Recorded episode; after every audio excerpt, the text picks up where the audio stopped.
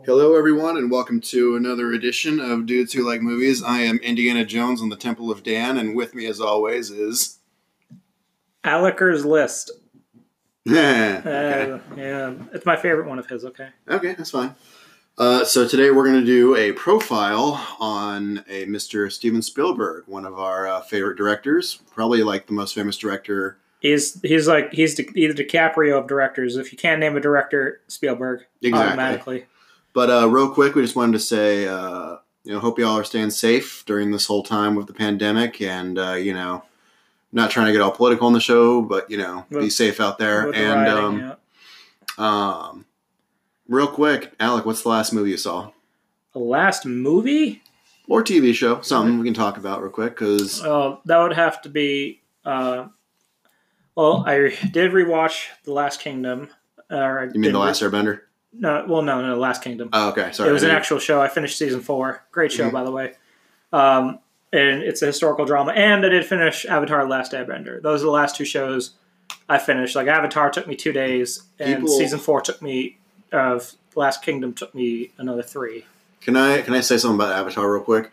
I know it's a great show, The Last Airbender. But the, the fans ruin it for me. I just I couldn't ever get into it. I remember when it premiered and I watched it. It just it just isn't Like I, I make the know? joke, like I need an Azula, Mhm. and that's as far as I go. But there are some people You know that, that make entire YouTube videos. Like there was a guy who made an hour and a half long YouTube video about the psychology of Azula. It was like Oh, God. she is insane. That's the that's all we need to know. Isn't that Zuko's sister or something? Yes, sister. Yeah. Um, can I say something about the movie that came out, The Last Airbender? Oh, I mean the best adaptation to ever be put to paper. The only reason I saw it is because I remember specifically that weekend, and I think we were in California when it came out. That weekend, our options were um, the Twilight Saga Eclipse or The Last Airbender. So I picked the lesser of two evils. And, Did you really though? At this point, looking back, you know, maybe Yeah. one day we'll talk about Twilight and all that. Because you know what? My fiance actually got me to watch them when they were on TV. I still am not to. you know what's funny though? Huh. There was a Avatar. There was a guy. It was like an interview after the movie was out. Mm-hmm. It was back in the day, and he shaved his head bald and he painted a blue arrow on his Mhm. head. And like, what did you think of the movie? He's like, seriously, wish I could have my hair back. and I was just Uh. like, he was like, is that bad? He's like, yeah. He's like, fuck Shyamalan. I'm like, oh no, dude. Um, moving forward, I think the last like I've been watching South Park and King of the Hill recently, just because they're they're fun shows to watch. Like I, I like shows that are just a half hour long. You don't have to pay too much attention to them. You That's know. that's why I like shows like like Atlanta, which is like another live action, but it's only half hour. Oh, really? I thought it was like an hour. No, Okay. no, no. They they do Oh. half hour intervals. Yeah, Just the first and- two seasons I saw. Um, but the last like actual, I, I mean, the last like big show that I watched uh, that I actually paid attention to was uh, Tiger King.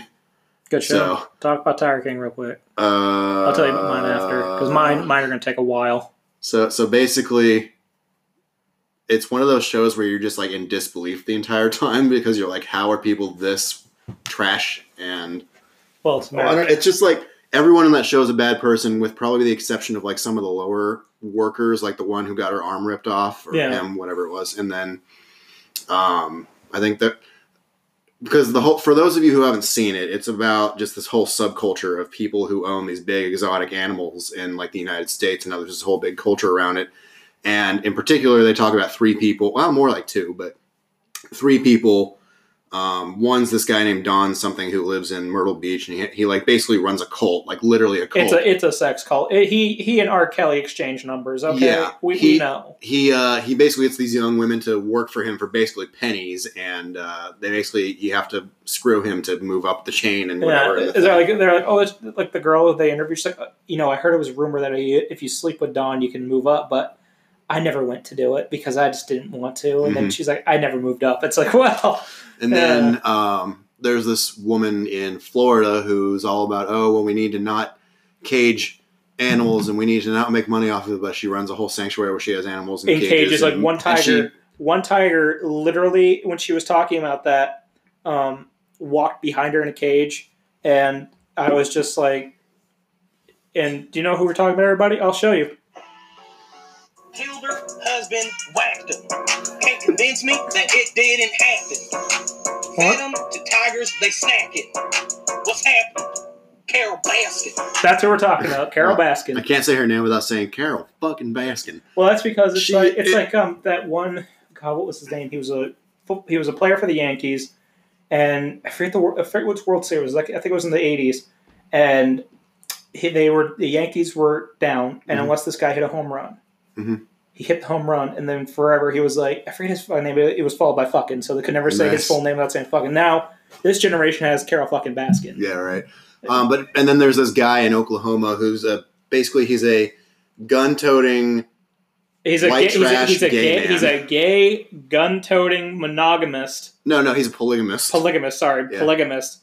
And they're like, is uh, he, he ran for president in 2016, yeah, and he And- ran for governor of Oklahoma. And, and people were like, is America ready for its first gay gun-toting polygamist? And he's like, I think so. and he it's just all this cra- i'm not going to get too much into it but it's just all these people and all their interactions and it's just like how are you people so incredibly stupid and just how is this stuff going on and one of the points in the documentary that they make towards the end that i think is really important is like nobody's in it for the cats it's all just about the fame because joe exotic just wants to get fame that's i don't know if we said his name when we were talking about the big gay uh, polygamist, but yeah, that was him. Um, Joe Exotic. He's in jail now, and they get into it in the series. I won't spoil it if you, if you haven't seen it, but um, yeah, it, it's just one of those like this this guy at the end. He's like nobody was in it for the animals; they were all in it for the fame, and that's just kind of my problem with a lot of those people.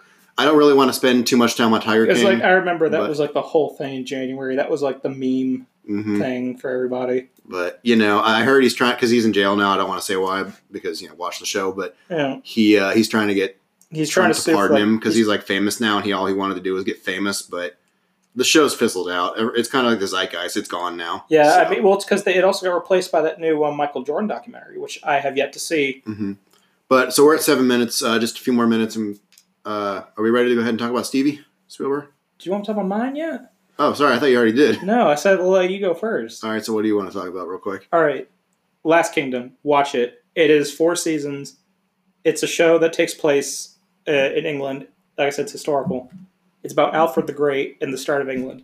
Sounds boring, right? Mhm. But I kid you not, it is so good. You will get super attached because they're they're just the characters, the writing, and for me, I'm biased. I like the time period. Oh yeah, It's 900 ADs, Mm-hmm. so it's like I like that time period. It's also it's Vikings. It's it's a lot of fun. There's characters who are like, I want you to die. I hate you. I hate you. I hate you. And there, and you get two of them throughout the show, and I hated both of them. And one of them was a female character who was a Viking, and I'm like, I was just rooting for someone to cut her head off the whole time. like, can someone just kill this bitch already? I hate you. But like, for me, I really liked it. There's a book on it. If you want to read the book, Mhm. I recommend you watch the series. Avatar. I mean, what more do you got to say? Everyone knows the show. Everyone loves the show. It's fantastic. hmm The animation still holds up 15 years later. I still simp out for Azula, not Ty Lee. Sorry, uh, but uh, also the fan base kind of hmm yeah. I, real quick, I don't think I really gave rec- Tiger King's definitely one of those things you should watch it. It's it's kind of like addicting to watch just because you're like, what the hell am I looking at? But anyway, so uh, that's our first introductions, first little part of the episode. Now we're going to talk about a certain director named uh, Steven Spielberg, Sir Hmm. Stevie, as Austin Powers calls him. Uh, so yeah, I remember probably the one of the first movies I ever saw. God, was probably E.T. that was your first one. Maybe the first one of Spielberg's that I saw. No, Hook. Hook was one of them. He did Hook. Yeah. Oh, I didn't know that.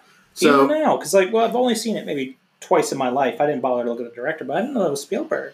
Um, yeah. So he's a really. I mean, He's, he's real famous. with the with the profile, I'm going to give a little bit of backstory. Did you know he was born in Cincinnati, Ohio? yes, I did. Yeah, and he is was born December 18th, 1946, which puts him at 73 years old. Uh, most critically, one of the most critically successful filmmakers, was praised for his directing talent and versatility. Uh, he won Best Director for two movies, which we'll get into later, but we'll say those movies were Schindler's List and Saving Private Ryan, both excellent I, movies. I knew it was Schindler's List because that, like I said, that's one of my favorites. Mhm. It's it's a hard movie to watch, but it's really good. It, it, you cannot. It's like one of the. It's one. It's like um, what's it? It's like for me, it's like the movie Silence. hmm It is really difficult to watch a second time after you watched it once. Oh yeah, because Right. like you just know what's going to happen, but it is just so beautifully dark. It's But amazing. he's also directed a lot of movies that just become staples in pop culture, like Jurassic Park and Indiana Jones, and um, he produced a lot of movies like Back to the Future, Men in Black, Gremlins, Transformers. yeah, Um, but he's is also a revolutionary. he's made a lot of really good like small kind of drama movies. Like, have you seen Bridge of Spies? Yes, I have. I saw it. Really good. I And know. then- it was, Tom Hanks was fantastic. and he also did The Color Purple, Empire of the Sun. So we'll kind of get into it. But you know, he watched that movie he basically is a household name as a director. Um, and that really started with Jaws, which is was the first ever summer blockbuster. basically yeah, Thing it- came out in what seventy five, right? 75. So let's kind of get in. Oh, um, he also co-founded Amblin Entertainment uh, and DreamWorks. I don't know if he still is, works at DreamWorks, but he co-founded it. So let's move on. So uh, yeah, he has been active since 1959. Uh, born in Ohio, his parents, I believe, yeah, his parents, or no, his grandparents, paternal grandparents were Jewish Ukrainian immigrants. Um, I thought I remember something reading. survivors? I thought I remember something about his uh, parents being Holocaust survivors or his grandparents or something. I don't know, but you know he is he is Jewish, and that's a lot of his filmmaking. But yeah, Spielberg. Yeah. um, Pretty sure it was his grandparents, remember right. Because I, I know it was something when I was watching Band of Brothers way back in the day. Oh yeah, he produced that, didn't he? Yeah, he did. And honestly, that is still my number one show of all time. I love, love Band of Brothers. He um, Still holds up. Do you it's know, really good. Do you know what made no one? Yeah. Would you have guessed? There's a the lot film- of actors in it that like we that, that are like, famous Jimmy, now. Like Jimmy Fallon, Tom Hardy. Yeah, I was gonna say Tom Hardy. Um, Um, it, it had um, Ross J- is freaking on there. James McAvoy's in there. Mhm. Michael Fassbender. Michael Fassbender. Like you, like you would like if you looked at that now, you would never. It's like Lord of the Rings. If you looked at it now, you would never have guessed those movies came Mhm. out in like 2001 to 2004. It's like, Okay. would you? What, is that really made? It looks like it was made like two years ago. Mhm. Nope, it was made 19 years ago. But um, so then, okay. Uh, it says some of his films that he cited as early influences uh, were like the Godzilla movies, especially King of the Monsters. He called the most masterful of all the dinosaur movies. And I'm pretty sure he really loved Alfred Hitchcock. yes. Um, he really liked Pinocchio. He liked Lawrence of Arabia, which he said is the film that set me on my journey. Um, he made a movie. movie at 16. Uh, he wrote and directed his first independent film. It was a 140 minute science fiction adventure called Firelight, which would later inspire Close Encounters. I'm reading this on Wikipedia. Made for $500. Uh, and oh, hey, they showed it at a cinema. It's opening, or they showed it for one night at a cinema and made his money back in one night. So Well, that's good. uh, yeah, he moved to Saratoga, California. He went and uh, became an Eagle Scout. Then he moved to LA. Um, yeah. And he apparently, while he was a student, offered a small unpaid intern job at Universal in the editing department. So that's good. Uh, that made gave him the opportunity to make a short film for theatrical release, the 26 minute long movie Amblin, uh, which apparently studio vice president Sidney Sheinberg was impressed, uh, and he offered him a seven year directing contract at the age of like I don't know, it was he was in college, I'm assuming, or yeah, he went to Cal State Long Beach. Anyway, um, so yeah, his first professional TV job was he directed an episode or a segment for the pilot episode of Night Gallery, starring oh Rod Serling.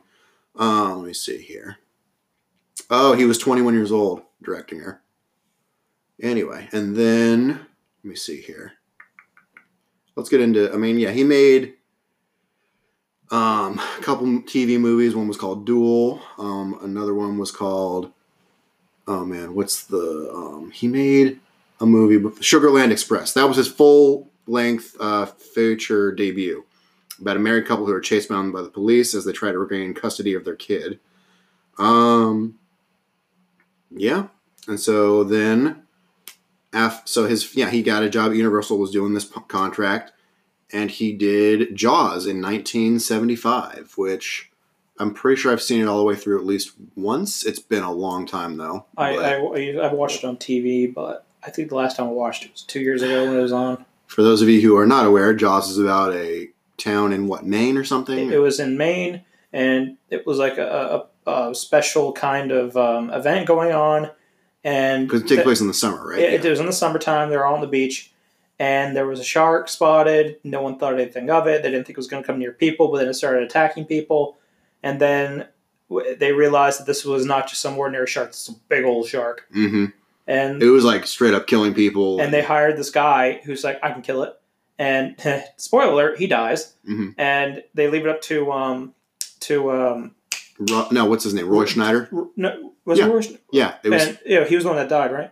Because it wasn't Robert Duvall who was uh no, hold on. he, he, who was the one that said "Die, you son of a." Then he he killed the shark. That was Roy Schneider. I'm pretty sure. was that Roy Schneider? I thought that was Duvall. Or- Well, I know that. Um, or- what's his name? Richard Dreyfuss was in that movie. oh, that's that's something. I'm not Duvall. Richard Dreyfuss. That's No. what I'm thinking of. Not Duvall. I think didn't he, was he the one who died? Dreyfuss. No, I don't think so. Oh, it's set in. Oh, it was filmed in Martha's Vineyard. Okay, um, but let me see here. Um, who's the? Pretty sure it was Dreyfuss who was the one that shot it. No, Robert Duvall was offered, but he uh, wanted to play Quint. Roy Schneider was in there. Anyway, but we don't need to spend too Oh much yeah, time on Brody. this. Brody was Schneider. Okay, Yep. so that's that's who that was. But no, and it's just one of those like it was the first summer blockbuster, made people come into the theater, and apparently made people afraid to even go to the bathroom because of the toilet. And it's yeah, because they were terrified of sharks, and it was like I said, the first summer blockbuster. hmm and a lot of practical effects. You know, the shark was real, and obviously made out of rubber and stuff. And I think it's on display at Universal in the backlot tour. I've been there. And, And they also do like a, an homage to it in uh, Bob's Burgers. If you didn't know that. um, and then so yeah, he did Jaws. It was a huge, huge success. Um, I think that was his first collaboration with John Williams too, which we should talk about in a second. But yeah, so. and then, and then like a couple years later, he came out with wasn't wasn't Close Encounters his second? Yeah, Close? Encounters was his, yeah. So it says here he rejected offers to direct Jaws 2, King Kong, and Superman, which were all movies in the 70s. So then he reconvened with Richard Dreyfuss to work on Close Encounters of the Third Kind, so. which is one of the rare films that was both written and directed by him. He actually wrote it. Um, Damn, he's got see, some skill. here's here's the thing. I've seen it. It's kind of boring, but it's a good movie. It's boring, but the effects are just out of this world. Oh yeah, no, I mean the whole like you don't see the aliens till the end of the movie, and it's all like, is he just paranoid? Is he just you know a weirdo? But then you find out there's other people who have seen the stuff, and he just yeah, it's The only sci-fi movie I hated of his was War of the Worlds. I feel like that was just a shameless cash grab. we'll talk about that later. But um, no, Close Encounters is like I said, the effects are good. the The model of the alien spacecraft is at of the mothership is at the Udvar Hazy Center in, in Chantilly. I didn't know that. Yeah, if we ever go there, I'll show it to you I can uh, because I, know it. exactly where it is. It's really cool. I can dig it. Yeah, and then, yeah, have you seen Close Encounters? A while ago, honestly, I have. That's one of the few movies of his I just watched it once and I was like, yeah, it's okay. Yeah, I saw it on TV one time. The only memory I really have of that movie is, well, the scene where the kid gets abducted or whatever by the aliens. I also like how like there's those um World War II whatever era men who were in the Bermuda Triangle. They just disappear and they show up and they haven't aged a day or something like that. Yeah, Um, I, fun story. I remember I was pulling a tooth out while watching that movie, and it had a big old cavity in it. So I was glad I got rid of it that night. But I was Oh a kid. God. All right, so then, um, yeah, he did Close Encounters. Um, oh, first time he got directed for Best Director, or he got nominated for Best Director at the Academy Awards. Was it really? Yeah, and actually, it was the same year that Star Wars came out, and George Lucas was also nominated. Damn, that's impressive. Yeah, Wait, did he also do Poltergeist? he produced Poltergeist. Produced. Okay. Um, then he made a movie with I know Dan Aykroyd was in it. I'm pretty sure he made a movie called 1941. It's a period war drama. Uh, ooh, written by Robert Zemeckis and Bob Gale. Um, starred Dan Aykroyd, Ned Beatty, John Belushi. That's who I thought it was. Um, haven't seen it. I just know it's a comedy, and it didn't really make a whole lot of money. I never heard of it. Yeah. Uh, however, um, let me see here. All right, so then yeah, um, I think yeah, after 1941 in 1981. So 1941 came out in 79. Then yeah, he teamed with uh, George Lucas, who was his friend. I don't remember how they met, but um, they worked on Indiana Jones, uh, Raiders of the Lost Ark, um, which he directed. They got Harrison Ford who played Han Solo. Um, do you know that Magnum PI was the original casting thing No. for Indiana Jones? No. Yeah. Uh, what's his name? Uh, Tom Selleck. God no. Yeah, he was the original choice, but Uh, apparently, biggest film at the box office in '81. Uh, he was nominated for Best Director again and Best Picture. But she should have Um, been. Yeah, and apparently it led to uh, Ford's casting in Blade Runner. But no, so Raiders of the Lost Ark. Uh, it's not my favorite Indiana Jones movie, but I really like the Indiana Jones movies. Temple of Doom was my favorite though. Like have Raider- have a Raiders spe- was good, and the Last Crusade. Last Crusade is my favorite. I I liked it, but Temple of Doom was much more funny and iconic for me. Like the Kali Ma thing, that was funny. And then I'm pretty sure Temple of Doom was the one too where they had the the, the dude with the sword, Oh yeah. and he was just like, "Whoa!" And then Indiana Jones was like, "What the hell?" And then pulls a pistol out and shoots him. No, no, that was in Raiders. Was that Raiders? Yeah. Sorry, I thought Oh. you were oh. talking about the part where he's on the bridge and he cuts it down and No, no, no, no, no. They're in the middle of a desert, uh, not not in the bridge. They're in the middle of a desert city. I think it's like yeah, a, that's Raiders. is it Raiders? Yeah, that's Raiders. oh god. You know the reason they did that is because Harrison Ford was supposed to fight him, but he was sick, so he just fucking pulled out the gun. And just shot. I honestly thought that was Temple of Doom, but I do remember the the, the mine shaft in Temple of Doom. Yeah. I, I, I like that the scene. That Kali Ma thing was definitely. That was another Yeah. good one. But anyway, um, yeah. So Raiders of the Lost Ark. It's all about uh, these Nazis trying to find the Ark of the Covenant, and Because they're trying to win World War II. was it no? Was it World War II? Pretty sure. No, no. It was. It took place in the 30s, I think. Did? So like the rise of Nazis in the 30s. yeah, but World War II would have been. The the full, thir- 39, but I think it takes place in like 30 something. I don't know. I thought it. I thought it was they were trying to end World War II by like getting its power. I, I don't know. That might have been it. I don't know. But um, either either way, if you can't remember either way, I mean, we'll just It- rewatch it, at some point. it was like I said, it's a good movie. It's got some iconic moments. You know, the whole uh, opening scene with the the boulder and. Um, He- He's like trying to replace the thing with the sack, and then it doesn't work. mhm. And then Would uh, you just give it already? And then And then it, and the giant rock, Mhm. and they're trying to run. He's using his whip, and I think that's awesome. I like the. um I can relate to Indiana Jones on that. I do not like snakes, so there you go. And then um Oh god, you know what else is iconic? Hmm. The scene where he's like, "Start the engine!" They're running, all this, Yeah, this tribesmen are throwing spears at him. yeah, um, so then yeah, then a year later he went back to science fiction. Did E.T. Um, about a young boy uh, who finds an alien who's been left behind on Earth, and they're trying to get him back home. And because of that, started the video game crisis. Yeah. Can I just say I I know people love E.T. so much. I just it freaked me out as a kid. There, I had a teacher named Miss McHugh at Hanley who told us that she did not know because she went to Disneyland and when they had the ET thing out, and she didn't realize that um, it could say your name. Mhm. And when it said her, it said "Thanks for coming, Elizabeth." She freaked out, Mm-hmm. and I was like, "It's not. like it's just a robot with a person who's controlling it. It's not. Yeah. It's not alive. It's not sentient." No, it, it's just one of those movies like when the when the government shows up and they quarantine him and they almost die at the end of the movie. That kind of freaked me out. But the other, the only thing I thought was kind of funny was when they were in the like the obviously the most iconic where they're on the bicycle and it's oh yeah, and they fly over the moon. Like, The music in that is really really good. it really is. It's a good score. Like there's a scene, there's a thing on YouTube where it's like the importance of John Williams. That's the scene where ET goes back on the spaceship or whatever, and like there's that somber music that's playing, and some guy just took the music out, and it's just the most dead thing ever. And it's just like you can just hear the footprints, just like, and it, it's just really fucking funny. But God. no, I, like I, I don't love the movie. I know everyone says this is his best movie, or some like some people say it, but I just never really it- cared. you It's know? just because it's kid friendly. it is. That that is probably why they say it's his best movie yeah. because it is it is all fun for all ages. It's Yeah. a feel it's a feel good movie. I guess I just it never really appealed to me. Not me neither, but like I liked it when I was a kid. That's fair. Um, then I think yeah, between eighty two and eighty five, he produced uh, three high grossing movies. He did Poltergeist. Temple of Doom in '84, baby. Uh, he did Twilight Zone, the movie, which he directed a segment of, and The Goonies.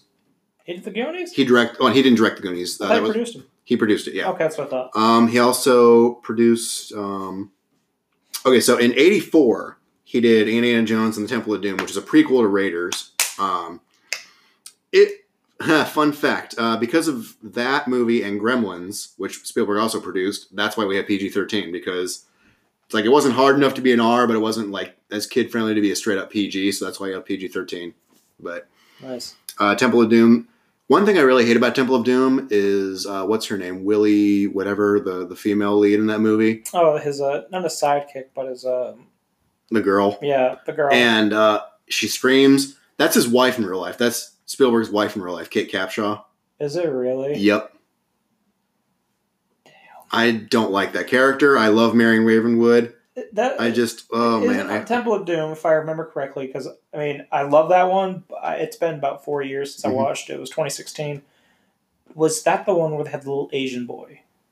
Uh, oh yeah, I know Doctor John. I don't touch anything. Yeah. And he just yeah, that yeah, thing. that, that was that was Temple of Doom. Yeah. that's what I thought. Because I remember I was just like, I hated this character, and then I remember the uh, the um, Family Guy joke where they had it too. Lady only here because she humping director. Yeah, Um. Like- yeah, and then um. Yeah, Temple of Doom is not the best indie movie in my opinion. it's my favorite though. Yeah, no. It's super good. Um. Temple of Doom is is the best. No, I think uh, Last Crusade is better than Temple of Doom, but that's just my opinion. but eh, I don't know. It's just for me, it's just one of those kinds of things. I they're trying to find the holy grail, and it just wasn't my thing because it's like. I mean, it's a MacGuffin, but you know, yeah. um, you take the good with the bad, yeah, I guess. I don't know. I mean, it is pretty dark. The whole child slave thing in India. For why are they doing that again? It's just Wasn't it for? uh Oh God, what was it? I don't remember why they were doing it. I damn, I don't remember either. anyway, I'll, um, I'll re- we'll rewatch it.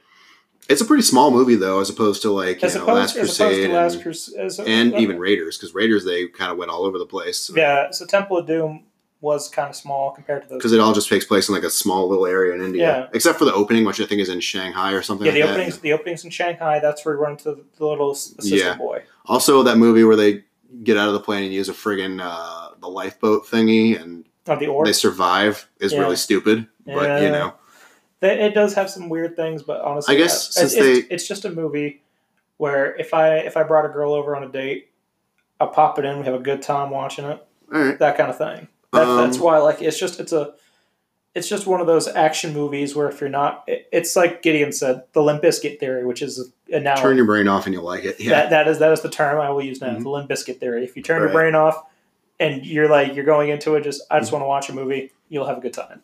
So uh, next year in 1985, he did what people called um, his successful foray foray into the dramatic genre was Color Purple. That one I have not watched it since the first time, but I I, haven't seen remember it, but it was it's a very good movie. is it? It, it's about a black family, Mhm. and it's it's a very depressing. Um, let me think. Uh, Oh, John Williams didn't do the music for it. did you ever watch the show Boondocks? Yes.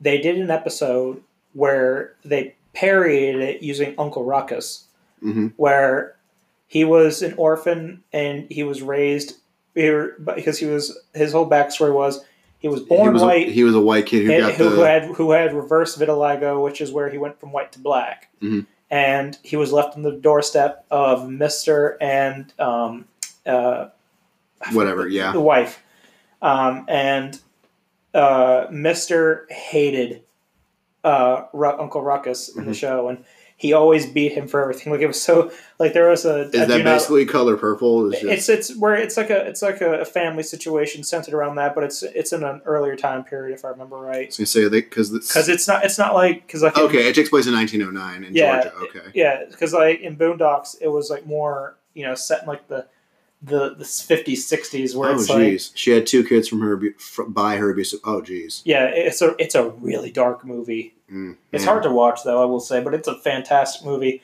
I just thought the the the problem is if you watch the Boondocks version first, you'll think it's going to be like kind of funny because it's like. Mhm.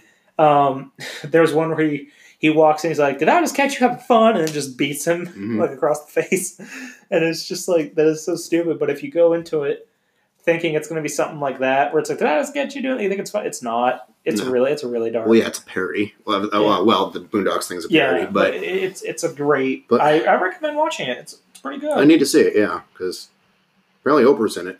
But um, yes, she is. um, okay. So in 1987, he shot the first American film in Shanghai since the 30s. Uh, he did Empire of the Sun. Christian Bale, uh, like a 13 year old, is in that movie, and um, God, I don't haven't seen it, I have not either. Um, I don't even know what it's about. But I I'm just know. imagining it's about Japan. Yeah, something like that with like maybe World War II. Actually, no, I think okay. The more I think about it, I think I know it's about like a kid trying to find his parents in World War II or something like that. Something like that. Um, let me see here. Uh, yeah, he was uh, goes from living in a wealthy British family in Shanghai to becomes a prisoner of war in World War II. Okay. Anyway, so next we got uh, in 1989 he did Indiana Jones and the Last Crusade, which uh, again we kind of talked about already a little bit, but it's my favorite in Indiana Jones. It's a very simple plot. They're just trying to find the Holy Grail before the Nazis do. Um, Sean Connery plays his dad, which is really funny. Um, Yeah, seeing Sean Connery as the professor is always funny. yeah, and uh, I don't know. Harrison Ford and him got a good, uh, got a good. What's the word? Dynamic. I like the whole. I don't. It's just an adventure movie. You know what I mean? Yeah, I know what you mean.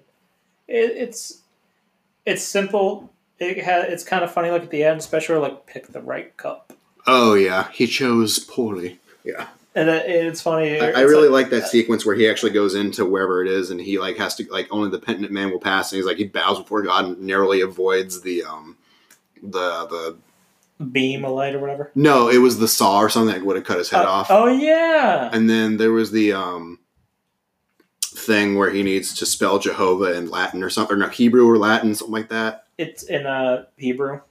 or no I think it was Latin because Jehovah is Hebrew I thought he was spelled in Hebrew though. but I don't know But you know, it was also funny the Family Guy one where he was like, "Pick." How'd you know it was that one? Well, it says here Holy Grail, so I just no I just I figured the coffee mother says Jesus on it you know Yeah, and- yeah. oh yeah, yeah. you know, it's, it's kind of obvious. Yeah. anyway, um, I don't think a regular show where they did that thing with a hat. it's uh, it's a pretty good. Uh, I enjoy it, you know. Um, and then he does that whole thing where he just like steps out onto the the ledge and survives, you know. Did that happen?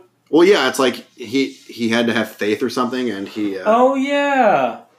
pretty good. Okay, okay, I know what you're talking about. Okay, Yeah. I like I said, it's just it's been a while since I watched the- Um, those movies. Says in '89 he also did a movie with Richard Dreyfuss called Always about a daredevil pilot who extinguishes forest fires.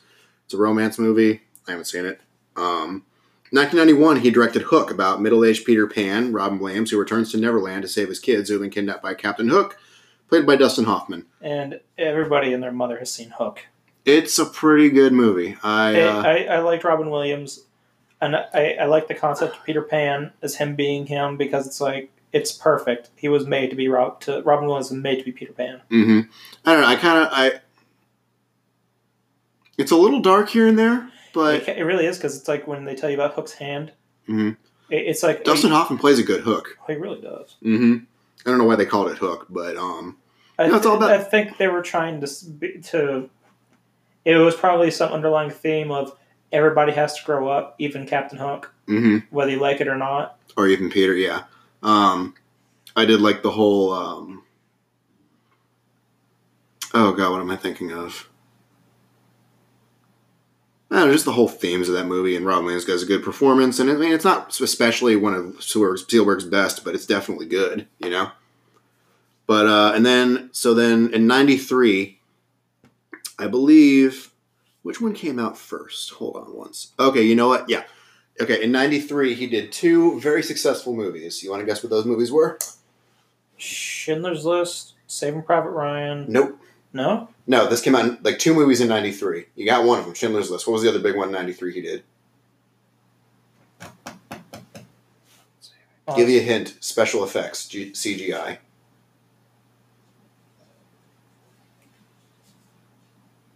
I'm thinking it was filmography. Oh damn it! I'll just Jurassic. Wait, wait, wait, wait. Yeah, you had it. Jurassic Park. Yeah. That's right. That's right, because we were talking about those were one of his big movies.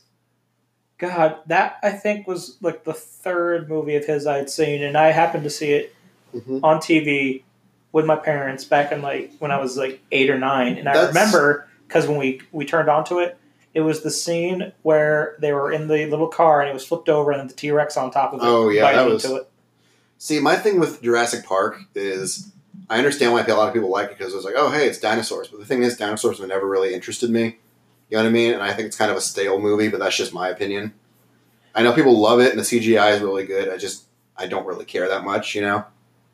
But you know, Jeff Goldblum, that's true. And nature will find a way, yeah, or life finds a way. Yeah, but um, yeah, it's not bad. But then also, while he was doing post production on Jurassic Park, he did. Um, I believe George Lucas. He gave George Lucas the uh, post production duties because he went and did uh, Schindler's List while Jurassic Park was in post production. And we can talk about Schindler's List for a while because, God, it's a hard movie to watch. It's basically about Oskar Schindler, who was a Nazi in the you know World War II era, um, who just wanted to exploit Jewish labor by having Jews work for his um, his whatever it was steel company or whatever steel factory, you know during World War II, right?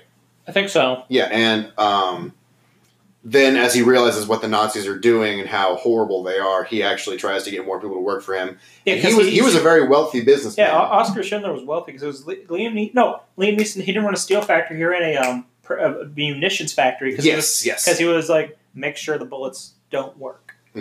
But no, and my what I'm saying is he um he basically used all his money to cover all the costs just so he could have Jewish people be there And- save and their he- he- lives. yeah, and and and the end of the movie because like it, a lot of it though, like I said, the reason why I, I it's my favorite of his movies. Mhm. that ending scene is just beautiful. it is beautiful. It's it's he's giving the speech about I wish I could have saved more, but they're like you saved six hundred lives. I think it was more like eight or nine hundred. I thought it was like six. I, I But, but anyway, he saved nearly a thousand lives, and we're like, you have saved countless people. Do not feel bad. You tried for what you Mhm. could do. And, and the, whole other thing he's like the one scene that really got me was when they were going through the apartment buildings and they were shooting people. mhm. The guy that was playing um, the piano, and he was like Mozart, and he was, or he said something like that. Or no, he's playing, and they were trying to like figure out who he was playing. He's like, he's playing Mozart, and they're like, no, he's playing blah blah blah, and they're going around. These people, you see like the the bullets going off and all that. Mhm. uh, sorry the he saved about roughly twelve hundred Jews. Twelve hundred. Oh, okay. Yeah. Wow, we were both wrong. But still, regardless, um, it, it was a real life story. It was a fantastic movie. I really enjoyed it. Um, it- Ralph Fiennes uh, plays Amon Goth, who's the uh, he was like the leader of a concentration camp. That he, He was- plays a good asshole in that movie. oh my god, the best scene is the one where he is sitting on his porch, shirtless, with the gun. He's like flexing with it, and he just starts shooting and he, he just put, he puts a cigarette and he shoots that that woman who's sitting on the step. Then Mhm. he like does a trick with a cigarette in his mouth, like Family Guy. They did a really good um, interpretation of it because they did the exact same thing with Mort, Mhm. um, where he was like, of they didn't trust each other anymore because of the trophy thing, Mhm. and he has the gun around. And he's like flexing, mm, he's like putting it on his shoulders, Yeah. moving around, twisting. It's just like he- it was so dark. There, there's also the scene where um I don't know what the con I, I I forget the context, but like there's the the Jews that are all on the train and they're just sitting there. It's super hot, and meanwhile they're out in shade, you know, and having water. And then so I think they uh, spray, Schindler. they spray, they spray the Yeah. Schindler gets him to spray the water on them, and he's like, "No, don't do that. You're giving them hope." And it's just like, God, The other scene that is really stands out to me is the one where before Oscar hired him as a secretary, they three Nazis pulled him out, and the guy pulled out his handgun, tried to shoot him in the head, and Mhm. it didn't work. So he cocked it, tried to shoot, cocked it, tried to shoot him, cocked it, and then Mm-hmm. eventually just beat him over the head with it. oh God, Like that was another good one, but it is like I said, it is like Silence, Martin Scorsese's movie for me, where it's just it's hard to watch a second time. hmm It really is. But it's a really good movie, I, and I love how he shoots it like a documentary style, where Oh, he it, it's like one of those things that leaves you speechless. and it's all in black and white except for one color of red. It's on the girl. The- the- her jacket. Yeah, and God, it's just it, It's- it- I like how he, he just shows brutally, you know, these people and what they did Yeah. during World War II, and it's and, just and the the real sad fact is it's like it's a true story mhm. that's what's really sad because like when you see the bodies going up the uh, uh what do you call it the uh little thing the, i call it a coal dump because they put it on it dumps Mm-hmm. in it goes up and dumps uh where they're doing that to the uh pits where the fire was i was like damn that's dark yeah, it's it's a really tough movie to watch, but it's really good. So, God, yeah, um, and he won Best Director and it won Best Picture. yeah and it, as deservedly so Yeah, I'm trying to think who um I'm trying to think who won Best Actor that year It because wasn't Liam Neeson, unfortunately. um, I can't remember. I'm trying to remember who won Best Actor in '93. Oh, Tom Hanks for Philadelphia. Oh I yeah, But I forgot Philadelphia was a movie. yeah, but no, it, Schindler's List is like Spielberg's best, if not one of his best. Uh, definitely his like top five at least. Anyway, so then he um, '94 he took a hiatus to spend more money. You know, sorry, spend more time with his family, build his new studio DreamWorks. Um, and okay, so then '96 he directed Jurassic Park: The Lost World. Um, I've seen it. It's okay. Don't really care about it. Just be honest. It's not. It's not. It's kind of dumb, not necessary for me. Uh, apparently, it was the second biggest film in '97, though, behind Titanic, which is you know interesting. But You would have thought. yeah, I mean, Well, I think it's, it's like, well, it's Jurassic Park again. You know, it's like this is Titanic's kind of different. yeah. Um, it had Vince Vaughn before his uh, comedy era. He was like, "I'm trying to be a serious actor." I mean, he does do um, recently. Vince Vaughn. He did um, sell. Uh, Hacksaw Ridge, no, no, not that. Um, uh, something concrete. something. No, something about cell block. Something. Where Oh, okay, a yeah, yeah. Oh my god, it was so good. Um, so then he also did Amistad, which was about an African slave rebellion. I believe it's what was it called? Amistad. Amistad. I have not watched or heard of it. I haven't seen it, but apparently it's about 1839, uh, the slave ship Amistad, which uh, these African tribesmen abducted their slave. Oh, they were abducted for the slave trade. They managed to gain control of the ship off the coast of Cuba, Co- Cuba which um, international legal battle was followed followed their capture by the the Washington, which was a U.S. revenue cutter, and the case was ultimately resolved in the Supreme Court. Uh, Matthew McConaughey's in it, Morgan Freeman, uh, Anthony Hopkins, Djimon Hounsou. Nice. Um, haven't seen it, but you know I've heard it's really good. Um, yeah, and then let me see here. Ninety eight. What was his big movie in ninety eight? 1998. That was Saving Private Ryan, wasn't it? Yep. It's because it is considered to be one of the best war movies ever. Because I mean, I remember something I read where he had a, a screening for World War II veterans. Because by that point, they most of them were like in their seventies. it would have been fifty years or fifty something years after. Yeah, so, so- assuming that a lot of World War II veterans were in their twenties, Yeah, in the forties. So yeah, seventies, eighties. So, but for like some of them, it said it gave him PTSD because it Mhm. was so realistic. hmm yeah, And like that I- opening scene of just D Day. Oh my god, that I was not expecting when I first watched it. because It's it's it's like they're calling it's they're vomiting and then um, because like uh, before I watched it, I played Conker's Bad Fur Day, and they did a parody of Mhm. that opening scene in Conker's Bad Fur Day, and I was like, wonder where this is from, and obvi- and then I found out it was from a movie called Saving Private Ryan. So I'm like, Mhm. oh, I wonder what this movie is, and so I watched it, and uh, I was like, God, I wasn't expecting that, yeah, it was. um God, it was. ugh. especially when the, the door went down. That they were getting gunned down in the boat, and they're Oh, trying yeah. to leave, and they're just like like marching, they're just getting Yeah. shot. I like the the whole point of the movie is that they're trying to save. You know, so yeah, they're trying to save Matt Damon, who his brothers were. um his brothers were killed in combat. He was the only one left. So I guess the law at the time was, hey, we got to send this guy back. So that way, and then but then they realized we can't get to him, so we have to send a squad in. hmm so they don't back. know where he is. So they have to go to like France or something, or They, they, were, have to travel through they, France they, or they have to travel through France because after D Day had happened, a lot of these squads got separated, which Mhm. which did happen, and they even mentioned it, Band of Brothers. But um, what they had to go find this guy. And they were like, we believe that his squad was moved to like Well, and- northern France or and something. the And then whole- they were like, well, we have to go up there and get him. So what I'm saying is the point of the movie is they're trying to get Matt Damon right, one guy they're trying to save, and in the process, like half the people who go to, to save him are dying. And so like well, it's of- the moral dilemma. Why are we risking all these people to Well- save one guy? Well, one of them was preventable. Uh, if you remember right, I've seen it. They're fighting. They were fighting the German guy with a knife. Oh yeah, that was- guy. Yeah, he and the, and the that- coward didn't shoot him. That that for me because like he was the same guy they let go at, Mhm. at- in a bunker. Oh And- yeah, so and yeah, they let him go, and then he came. He went back and he started fighting, and he he stabbed another guy to death after a Mhm. knife fight.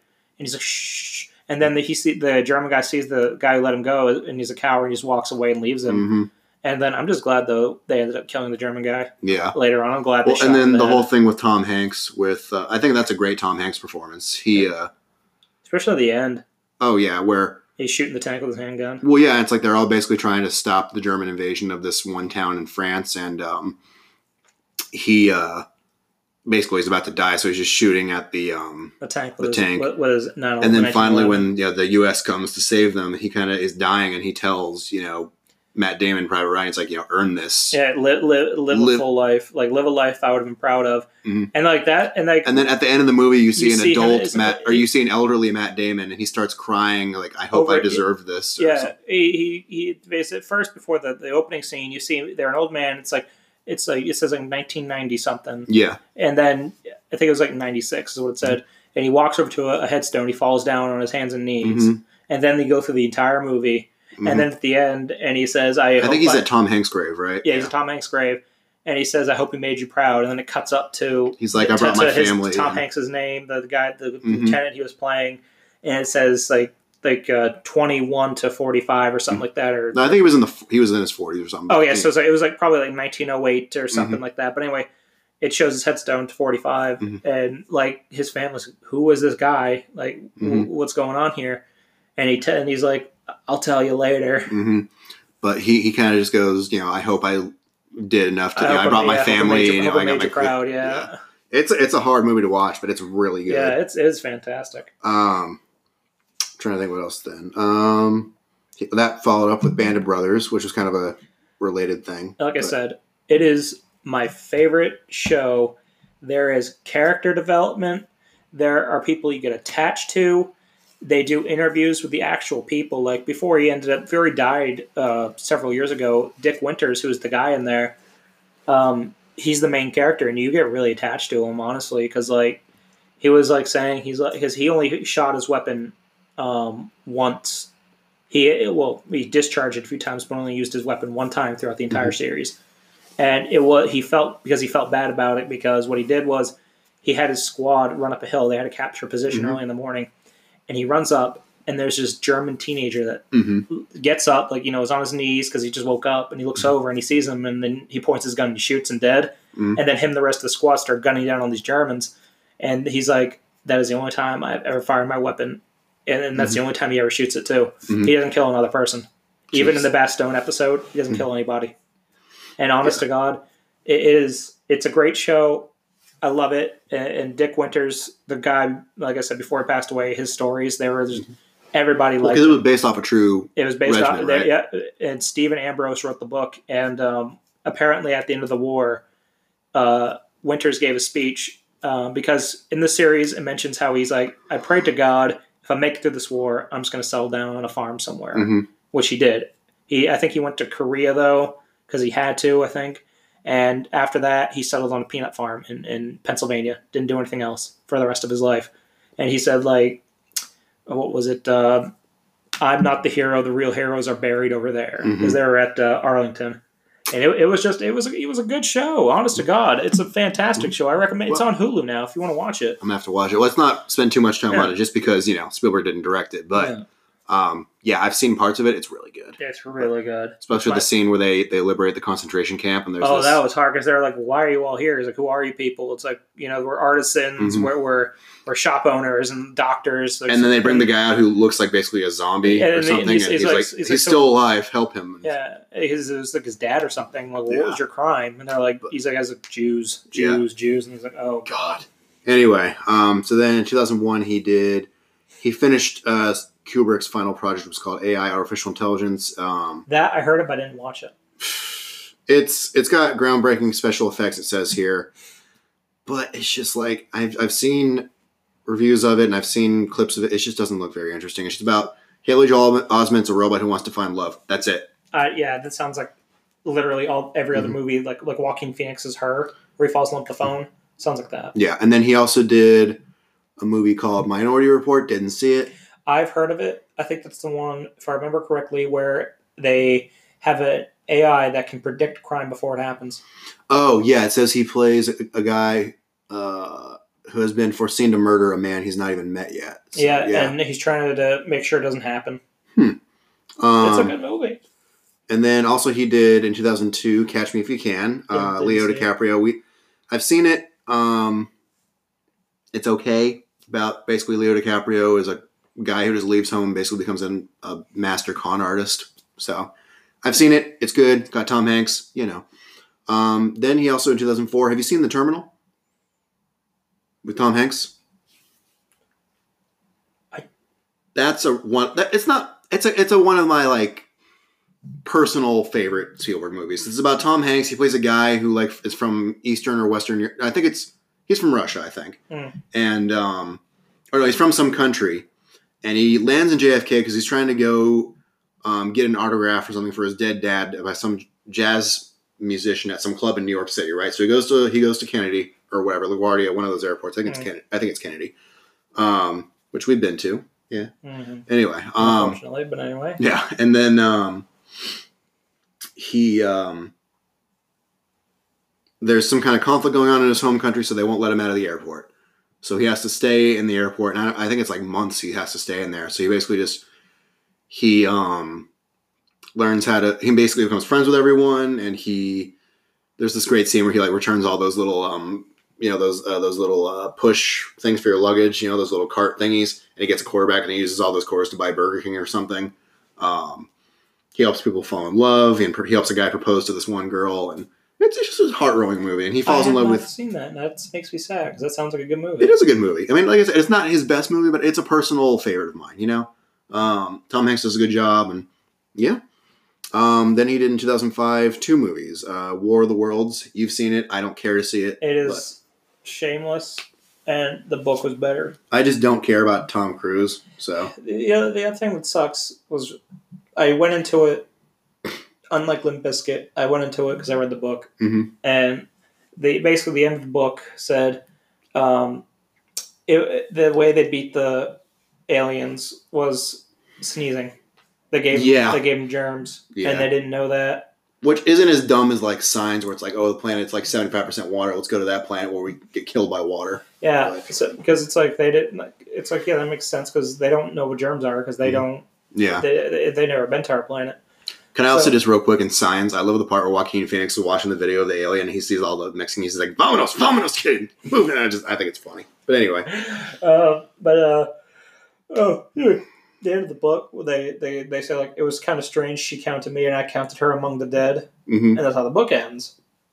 Well, they see each other. If I remember correctly, they look at each other, and then it cuts to black. who uh, him and his daughter? H- Yeah, yeah, I think it was his daughter. If I remember, or was it his wife? I, I don't really. No, I think no, it was his wife. I think his ex-wife or his wife, one of them. But I think, I think it was one of those two. I don't think it was his daughter. Yeah. But uh, but anyway, yeah, it cuts to black, and I'm just like, lame. Yeah. No, no, no closure. Okay.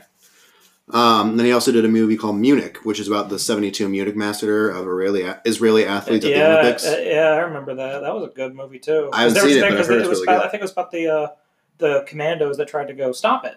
If I remember right. Um, it's no, it's uh the ones who try to get re- uh Revenge. They- oh yeah, that's yeah. right. They didn't want to stop it. They wanted their revenge. Because Mhm. I remember one scene they were running through a desert. Mhm. I remember that one scene. Um, I haven't seen it, but I mean, I heard it's really good. It's got Eric Bana, and I think who else is in it? Um, come on, load. Oh, Daniel Craig's in it. Okay, that's who I thought. But you know, um, I've heard it's good. I haven't seen it. Uh, then he did Indiana Jones: Kingdom of the Crystal Skull. Did not I don't hate I- it, but it's certainly not good. South Park said it best. That was a rape of Indiana Jones. Aliens don't belong in an Indiana Jones movie. The only thing that made me uncomfortable hmm was the red ants. They were like, Oh, yeah. yeah, that was like, I mean, it makes sense that like you know it's set in the fifties, which is like twenty years after the last one, and oh, there's the you know they're fighting the Soviet Union now. That that makes sense. That's a good setup. But I think that was one of those movies that George Lucas really wanted to have a lot of the writing with because I, I remember watching a documentary about the movie behind the scenes where where he's like George Lucas had all these ideas and Spielberg's like yeah whatever." it was kind of weird because the, the crystal skull reminded me of a xenomorph. yeah you know it does It, it yeah. really did. And then, like, like I said, the, the giant ants made me uncomfortable. That's Mhm. about it. And, and also that really that Russian bitch. Oh yeah, Ivana Slackoff, whatever. God, yeah, I hated her. But I mean, she was the antagonist. Oh yeah, what'd you think of um, Shia LaBeouf as his son? Terrible, terrible choice. yeah.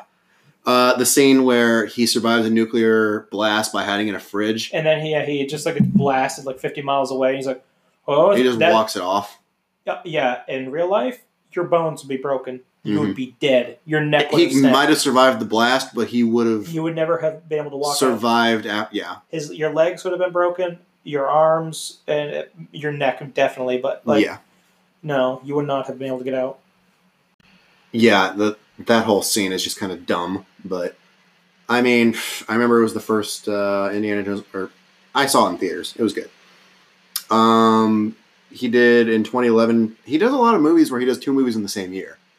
Um, Yeah. He did in 2011. He did The Adventures of Tintin. I didn't see it. And he also did Racehorse. Or, Yeah, yeah, uh, or no, no, War Horse, Horse, not yeah. Racehorse, War Horse, the World War One movie, which I got to see later on in life, Mhm. and honestly, wasn't a fan. I didn't Like, it was see good. it. I didn't see it. It looks like one of those movies that's just like kind of sappy, like because animals you want, you know. But uh, Tintin, uh, motion capture film. They were supposed to make three of them, where it was basically him and Peter Jackson working on it. So he directed the first one. Then the second one was supposed to be directed by Peter Jackson. The third one was going to be directed by both of them, right? Hmm. But I guess they just never made another one. So anyway, um, and then what do we got? Okay, 2012, Danny Day Lewis, Lincoln. That was That's one of my favorite. That's one of my favorite Spielberg movies. It's so It- well it- done. it's it's kind of boring though, but it is fun. It's for your history person. It's a great movie. He should have won Best Director for that movie because I think Ang Lee got it for um, Life of Pi. But he did Left by One. yeah, but I really think Lincoln he deserved, Deserved it. He deserved Best Director for Lincoln because it's a period movie and it's all about him trying to get the the Thirteenth Amendment passed before the you know before end of the, the, war Civil can happen, and then Because it's not really a biography on Lincoln. It's just about how him trying to get the Thirteenth Amendment passed before the end of the war. And, yeah, and it's and he's basically like, "Hey, if you want to, if you're going to rejoin the Union, we're going to defeat you. Slavery is not going to be a thing." yeah, because he's like, he's trying to articulate. It's going through his pro the, the pre-reconstruction era process of we need to fix everything from this war. Here's what we demand as the victors because we did win, and you have to accept this. And he has to negotiate with these people, um, and it's just going through that entire Well, process of because like he was like, "We're we're going to reunite the Union, but we need to make sure that the Thirteenth Amendment was passed before that, so that way when they come back, it's already established law yeah, that slavery is no longer allowed in the United States." And it's Yeah. just, it, it's a good movie. It's very long. but Um, it, it doesn't feel long though. Yeah, I know. That's it's like two and a half hours, isn't it? I think I remember getting extra credit for. I was I was a junior in high school. I think we had extra credit if we went and saw that movie because I was Yeah. in U.S. history. And I remember there was a crack in a, in Seth Rogen movie where um, they were like, it was there. I think it was the make a porno where it's like you did the full Lincoln because they were like talking. About, Well, that movie came out like four years before Lincoln, though. yeah, I know. So that's. Oh no! Wait, I'm thinking of um, the one where they have um, they make a porno on an iPad and it gets uploaded to the cloud. That's that's sex tape. That's not a Roman Se- movie. That's I thought that was a No, Rogen. Cameron Diaz and um, Wait, then who made that? Jason oh, it was the bald guy from um, Hot Tub Time Machine, the one who who gets real rich. You don't we talk get about. off topic. Let's get back that on actor. topic. That's what I'm thinking of. Who But says he did the full Lincoln? Um, so yeah, then yeah, Lincoln was really good. I'm trying to think what else he did. Um, says here he was supposed to direct American Sniper, but he didn't. Uh, 2015, Bridge of Spies, another one of my personal favorites. I really, Um, I saw that in theaters. I did too. Loved it. I think the Coen brothers wrote that movie. Did they, they didn't really? direct it, but yeah, it's basically about a guy who um, it's during the Cold War. and and there's a guy who's a spy, and then they go. They capture him, and then Tom Hanks is like, "Hey, we need to keep," or somebody said, "We need so- to keep him alive." Says, someone says we have to keep him alive, but there's a lynch mob outside. They want to kill this man because he's a spy, and they're like, Well, okay, I think the he deal has was he he re- he represented him in yeah, the court. because he was a he was a um a insurance lawyer. Mhm. So and they and no one would take this guy's case. Mhm. He eventually took the case because he had to have a court-appointed lawyer, and and yeah, yeah, everybody hated him Mhm. for taking it.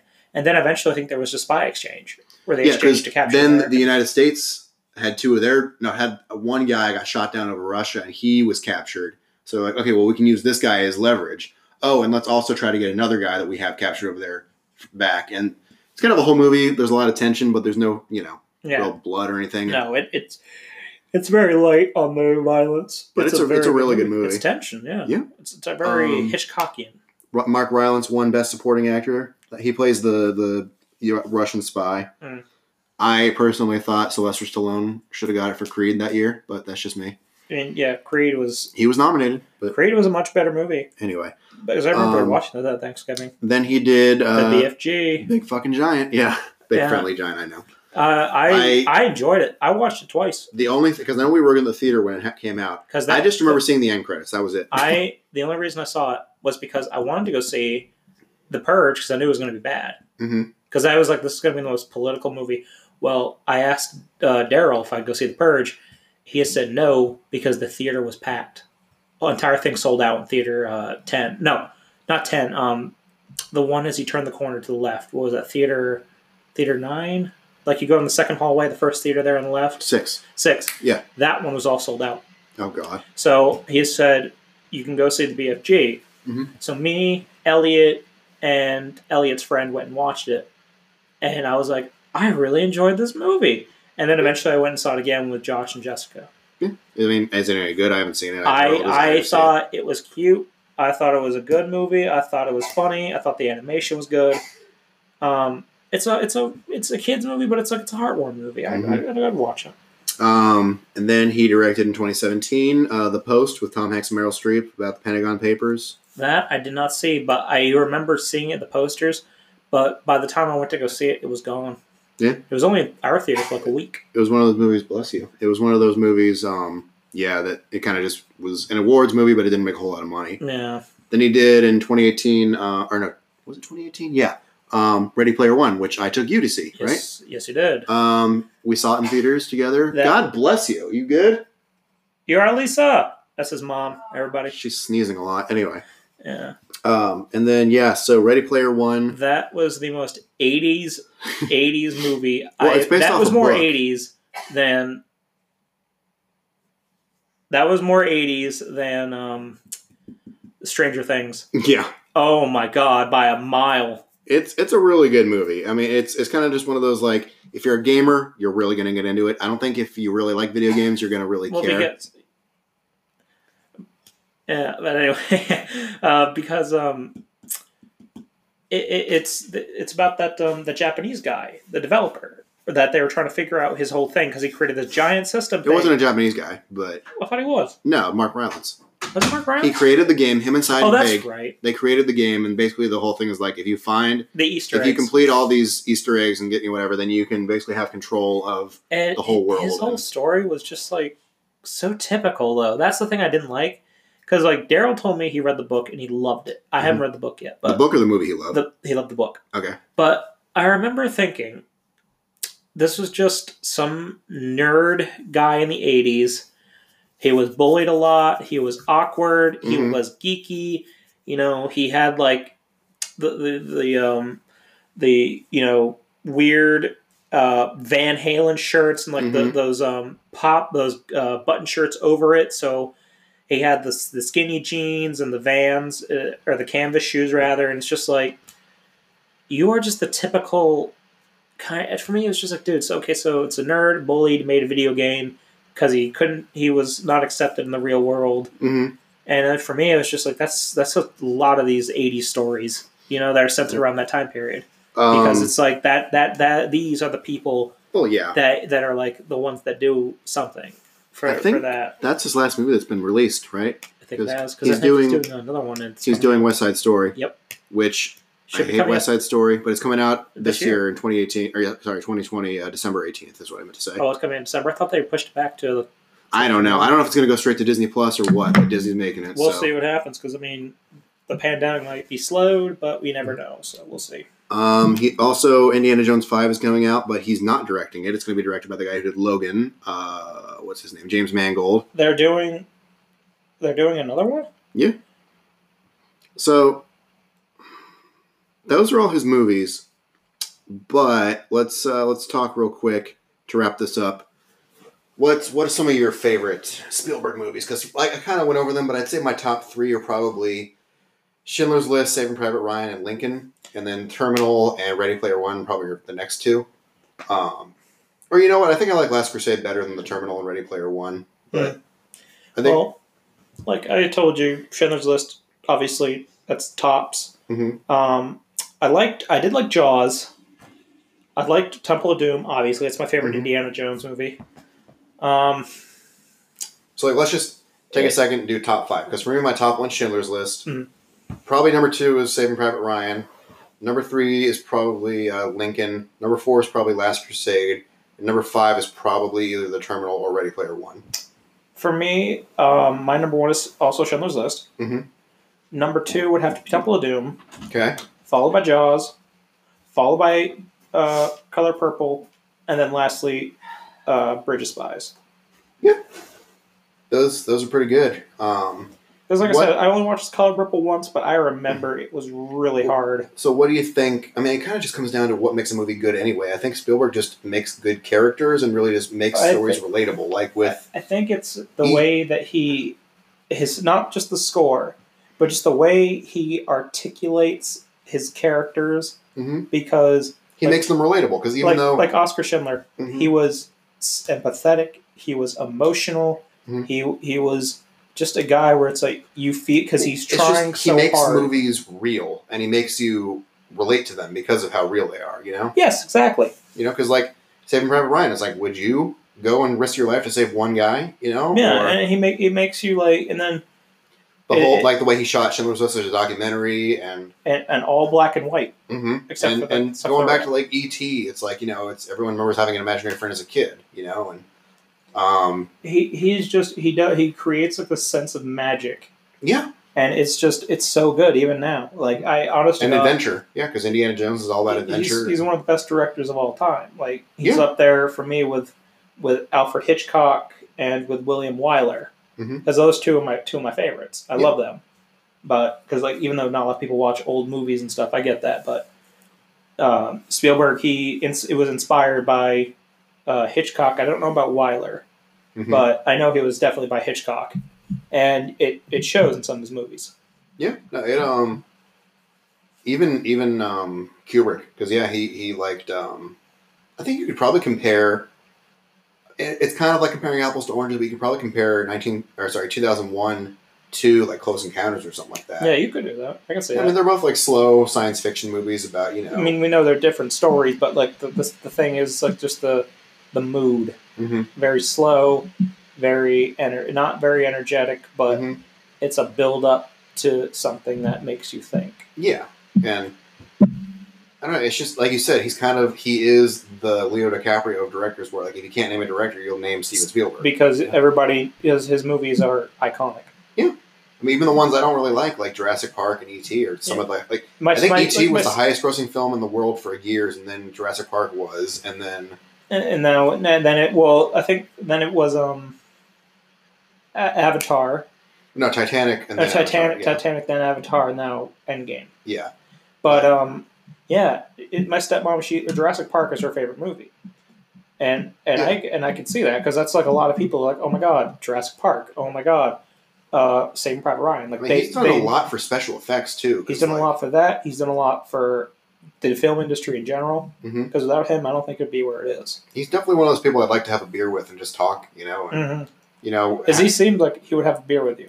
Yeah, he uh, He he, just- just he he's just one of those guys. He seems very down to earth, but he also seems passionate about what he does. Yeah. You know, I, I don't. I don't know if he's if that's just like this the persona he puts out in real life. It's like, can, oh, yeah, can he's you think of like a movie he just made to, for a paycheck? Because I don't think like sometimes directors I will do you War that. of the World. Okay, you know what? Yeah, that probably. I, I feel like that just for me. I feel I like, feel like it was a he's not. That's a good example of you know. I- but I pop- think- like he, I don't think he does. He makes movies for a paycheck. Like you I, have I think, I think if I think that one was probably his foray foray into it, but then he's like, you know what, I don't like this, and because all his other movies after that, Mhm. from what the, when they come out, Maybe two thousand five, like from that point onward, Mhm. I have liked every other movie he's done.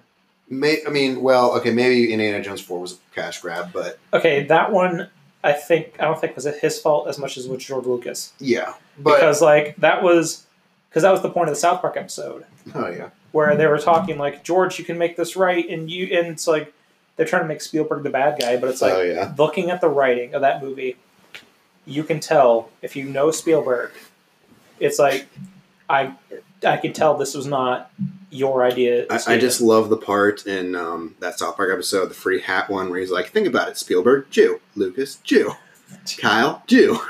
oh my god. Uh, that's not to make fun of Jewish people. I just I like the way Cartman says that, and just oh the, god. the other thing that was funny where they were like raping the stormtrooper and the other we kind of have to we We also found the dead bodies of Yoda and and uh, Mace, something- Mace Windu in this closet. yeah, something like that, and it's just But that for me is just like they're trying to make them both bad because they know that this was. But yeah. I could tell from on a second viewing He, it's just what he- was George Lucas writing and what is Steven Spielberg's thing. Well, I think like- he started as like the guy who made these big blockbusters, so he kept making big blockbusters. But then he can also he just makes movies that he wants to make, like Color Purple, Empire of the because Sun. because people they trust him to do it because it's like we had this discussion in my film class a few years ago. I told you, and they were like, "Why don't they give millions of dollars to just famous people who want to make movies?" Like, well, because they don't know if it's going to make money. Mhm. That was the whole problem that they were having when they said, "Is it was it a bad thing that they only gave Jordan Peele a million dollars?" Said, No, he's a comedian. They Mm-hmm. don't know if he can write a horror movie. Steven Spielberg, yeah, because he can make any Mm-hmm. Well, I think. Jordan Peele has now established himself, but yes, Yeah, he has established himself now, but back in the day, they didn't know that. yeah, to make Get Out, I don't know what the budget was. It, it was a million dollars, and it made like fifty million dollars. hmm So, and that and Get Out was a good movie. Yeah, I'm actually gonna And- look that up because I don't know if that was only a million dollars. I feel like that was probably I think it was only a million bucks. Uh, the right. budget was 4.5 million. Okay, so four, so but still four million. and it made bucks. 255 worldwide. But yeah, good. Yeah, okay, but still, so only four million dollars they Mhm. gave him.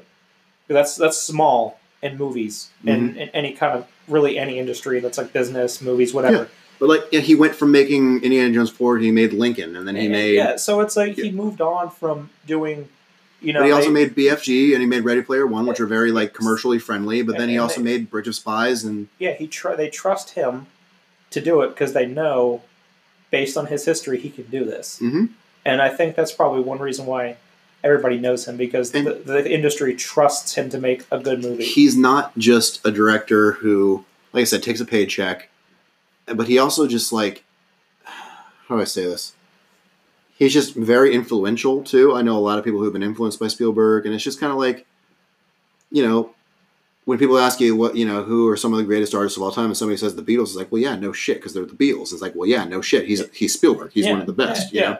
yeah. and same thing with actors. Like it's DiCaprio. Well, yeah, he's DiCaprio. hmm And so, yeah, I mean, I'd love to talk to him. He's one of my personal favorites. You know, I mean, We just run into him in Hollywood. He's like blending in like Keanu Reeves. God, like Keanu But- Reeves, like there was a video of him in a subway, and they're just like, "Is that, that Keanu Reeves?" He's just he's just standing there, and it's like, "Yeah, I'm Keanu Reeves." Um, I should mention too. Uh, yeah, the Universal Backlot tour.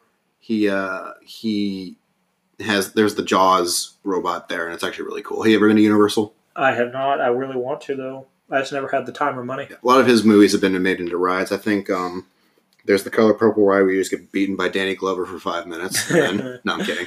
And then, um, There's um, what is it?